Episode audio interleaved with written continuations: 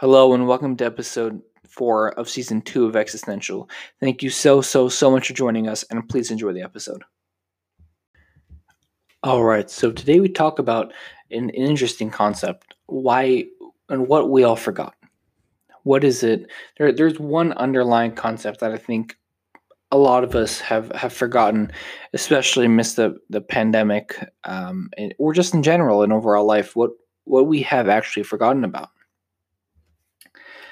We have forgotten about the pursuit of satisfaction within, right? We forgot about our own fulfillment. We forgot about the the end game, reaching the end game, enjoying the journey of reaching the end game, and what what the end game actually is. Once again, right? So it's it's that exact pursuit that we have all forgotten about, and I think this is due to one big, massive reason.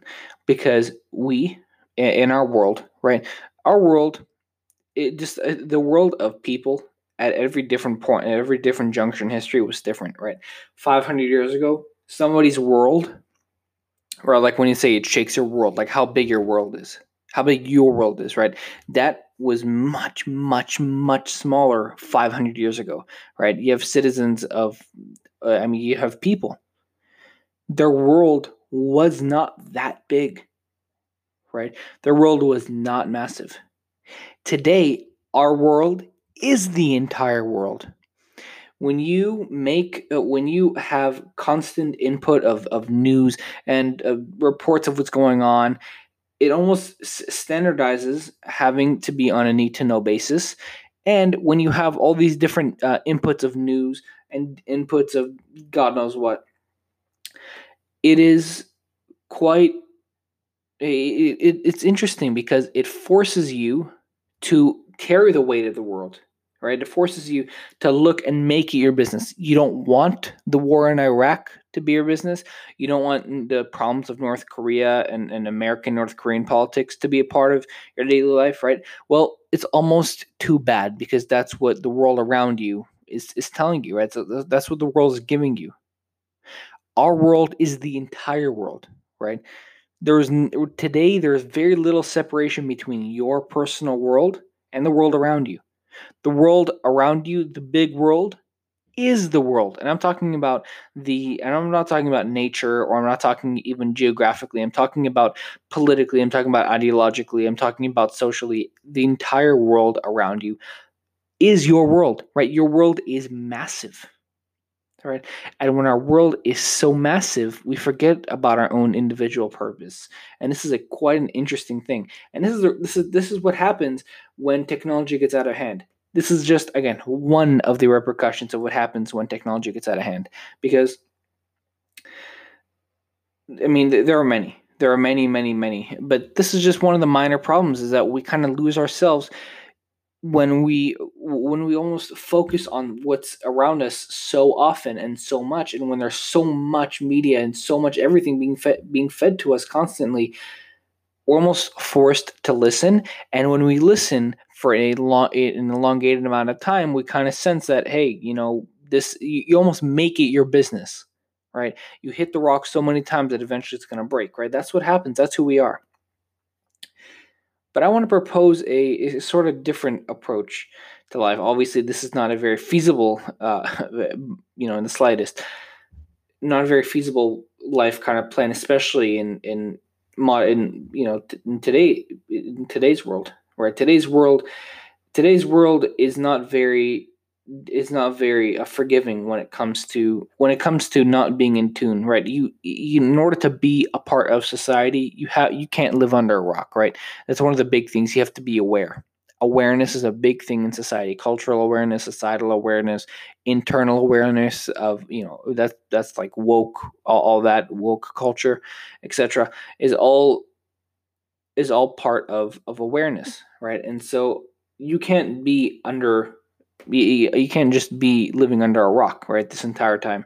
So when you are a member of Western society, first world society, you almost sign up to having the entire uh, weight of the world on your shoulders, right? So moving on, here's an interesting idea, right? that it's not actually coincidence that the small things in life are what actually fulfill you. This is a little bit of a testy statement here, but the things in life that can fulfill a person are achievable by everyone to some degree in reasonable relative capacity. For example, most people, most people are able to have a family. Most people are able to are able to um, become uh, or subscribe to something in their lives that last forever, right? To be a part of something bigger than themselves. That's essentially the point, right? And not, not I don't want to get into the conversation of, of fulfillment and inner satisfaction and all that, and you know, kind of an existential piece. But I want to get more into the conversation of the fact that what fulfills us, I guess, let's just go by the premise that it's things that are bigger than us, right? It's it's being a part of something that's bigger than us, right? It brings us a sense of humility and, uh, you know, a sense of rootedness. And rooted trees don't fall easily, right? That's that's the whole goal, right? That's the whole goal. That's that whole piece, right? That you're okay. You don't have to, the tree doesn't have to fall, because it's rooted, right? It's being part of something bigger. So again, it's not a coincidence that the small things in life are what fulfill you. This is also, not to shoehorn God into this, but this is also a proof that God exists, right? How is it, and how weirdly supernatural is it, or supernatural is it, that God created, that a force or God created Citizen, it created people in a way where they can all be fulfilled by the same thing, right? You don't. No one has to fight for a sense of uh, fulfillment, right? No one, you know, no one. Everyone is introducing, you know, crazy competition. All of life today's competition, and that's the problem. That's what we're about to talk about. But you know, it's it's the things that we can all live with.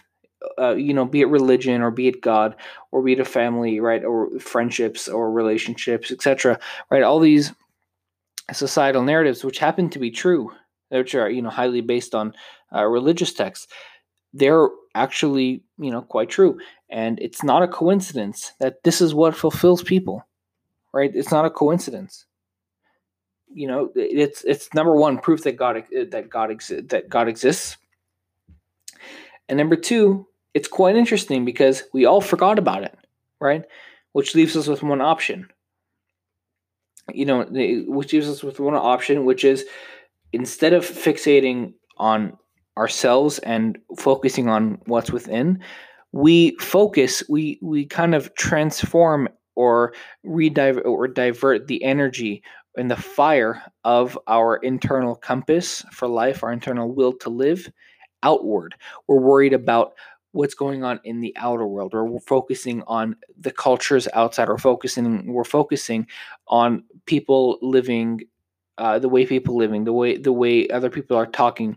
You know, if other people are racist, if other people, uh, if other people are, you know, whatever it is, right? We have to be hyper conscious of the outside world, right? And it's almost as though the it's the inverse of what what's what the reality should be, right?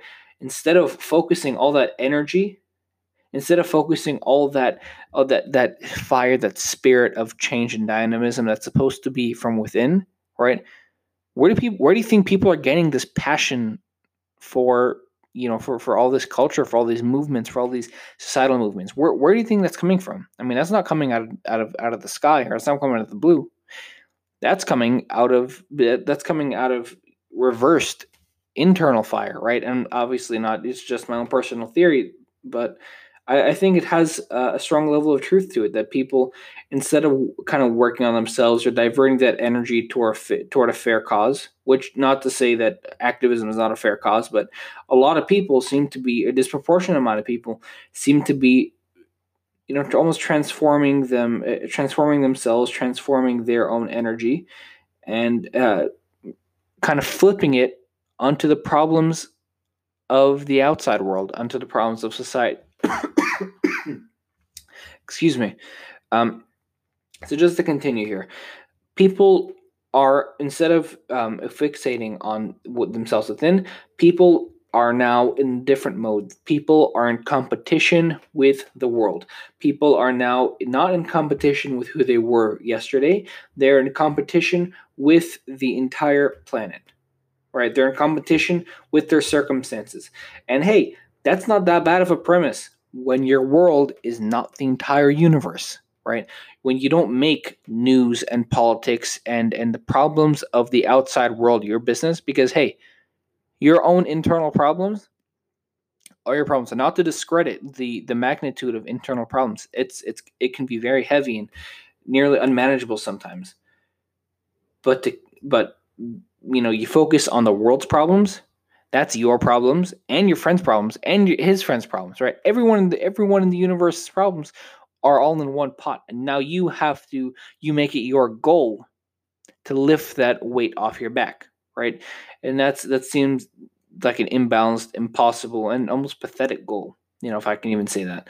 So, people are in competition with the world around them.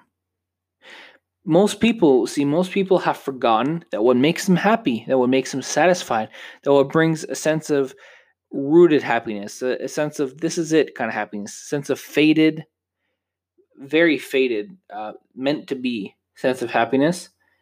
Everyone to some capacity is able to have, right? Especially younger generation, especially my generation, right? It's, it's, but it's, it's what's competitive, it's, you know, what we're competitive about that separates us all, right? It's, it's, this is a very weird, weird concept, but it's quite true, right? Everyone forgot what what binds them to one another, right? We, you know, we focus on our similarities. Oh, we, we both think the same way ideologically. We both think the same way in this way and that way, right? But, you know, if we were really connected, we focus on the other side of the pattern, right? Patterns don't have to be sameness. They're also patterns of difference. There can be one, one, one. Then there are also patterns of difference. One, two, one, two, right? So, you know, a lot of times when you when you know somebody, When you know somebody very well, you focus on what's different. Like if I know you really, really well and somebody asks me, hey, what do you think about him? I say, yeah, well, you know, we're, yeah, we're pretty alike, but he likes blueberry ice cream and I like vanilla ice cream. Right. Um, but let's say I don't know a lot about you. I focus on the similarities. Somebody asked me, what do you think about him? Well, you know, we both like, we both like black sneakers. Or we both like t-shirts, right? So something like that, right? So it's it's it's interesting because people are now focusing on the the similarities. We don't know each other. So and we establish that through actually fixating on the differences. That's the key, right? That's the key point is we're actually fixating on the differences, what separates us as opposed to what binds us. If we, I'm sorry, the, the vice versa. If we actually were binded as people, if we are, if we people actually connected in a way where, you know, because cordial, cordial interaction with other human beings is much more in depth than it is, right? People associate cordial uh, conversation, cordial interaction, which is, you know, just, you know, plain colloquial uh, interaction, like hi, good morning, how are you doing, et cetera. People think that's. I mean, it, it, the, people have too much of a shallow opinion of what that is, right? Being colloquial, being conversational, being, you know, maybe a little bit somewhat performative doesn't mean you abandon, you know, you kind of go on autoplay and turn yourself off, just kind of go on autopilot. I mean, there is a sense of, there's a sense of, of realness. There's a sense of, of love and unity and rootedness that is, that's all within us, right? It's all with, it's all within. Right. So again, focusing on the two differences here, if people began to focus, uh, if be- people began to project the fire from inside out, people began to project the positives from the inside out, as opposed to taking the positives of or negatives of the world and putting them inside, right? It'd be a much better place because, you know, the way the way people work are, uh, you know, if you if you focus on the positive within, you begin to look at the positive outside, right?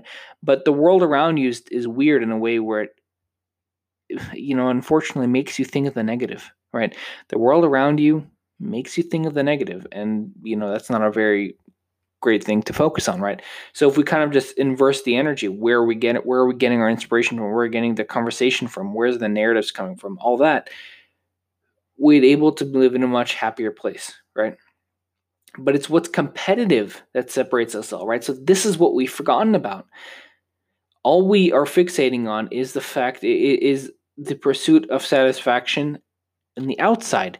We are focused on, on making the outside world better in an effort to, in some way, flip that cause, flip that change within ourselves, right? We don't want to work on ourselves, right?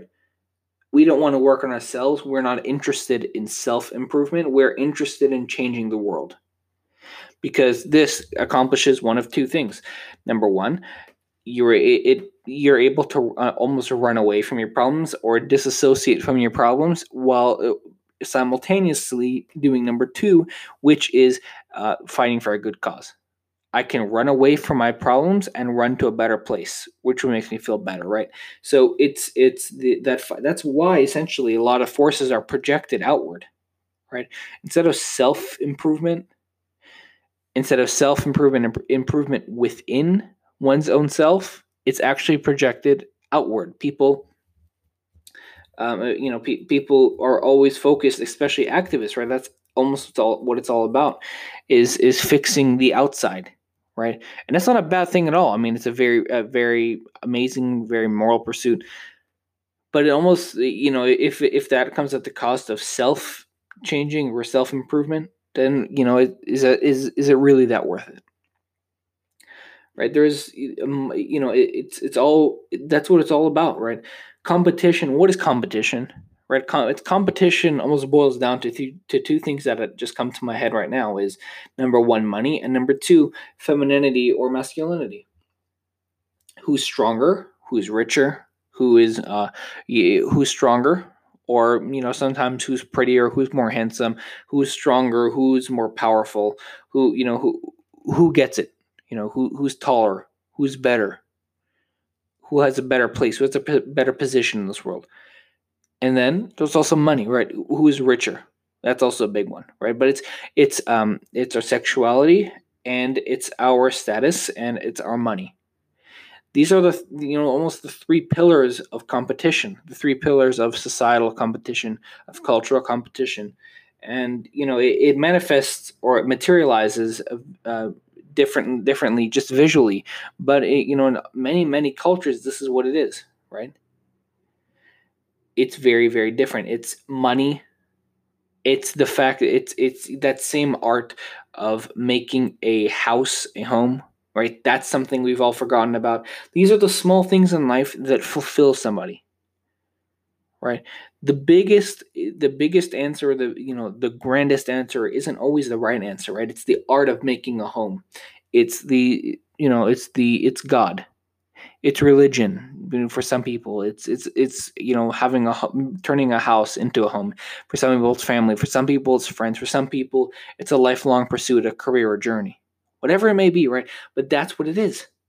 There is a dissatisfaction with simplicity, and is that are, are we are we to blame people for it? Absolutely not, because the truth of the matter is that there's a dissatisfaction with simplicity simply because people are used to, people are satisfied with the the uh, the magnitude of inputs, uh, you know, around them. When you have so much, when you have a hundred darts coming out you, coming at you, or or you're you know you're used to receiving, uh, you know, let's say level a hundred, and then I'm I'm coming here on on this on this episode and and talking about the and, and almost preaching about the benefits and the.